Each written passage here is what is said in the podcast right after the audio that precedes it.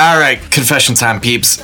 I actually think Dua Lipa's 2020 album, Future Nostalgia, is pretty damn overrated. I know, I know, I know. And don't get me wrong, there are a lot of great tracks on this, and even the ones that I don't like, they're catchy as hell, I admit that. But to me, Dua is and always has been at her best when she fully embraces the dance floor. Going back to One Kiss and Calvin Harris when she exploded onto the scene, that was a perfect example of her living in the club aesthetic. Future Nostalgia, the album as it released, I thought was in this hella weird middle ground territory where you couldn't commit to making music that you'd want to hear at the club while trying to pay homage to past classic tracks that inspired her growing up and somehow trying to make all those parts seem fresh and exciting for the mainstream pop. It just never all gelled together for me. But when you bring in the Blessed Madonna and an army of DJ producers, rework and connect all the songs into each other, and remix the tracks to make sure each one has an irresistible beat to dance to, now you got my attention.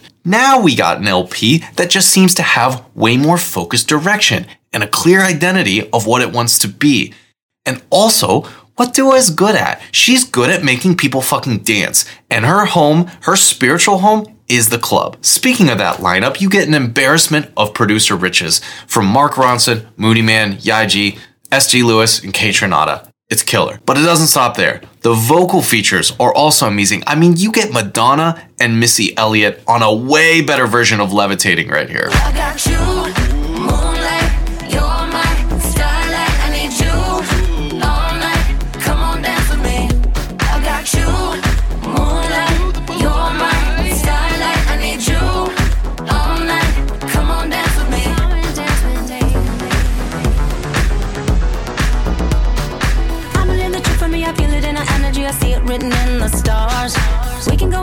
Let's do it now or never, baby. Nothing's ever, ever too far.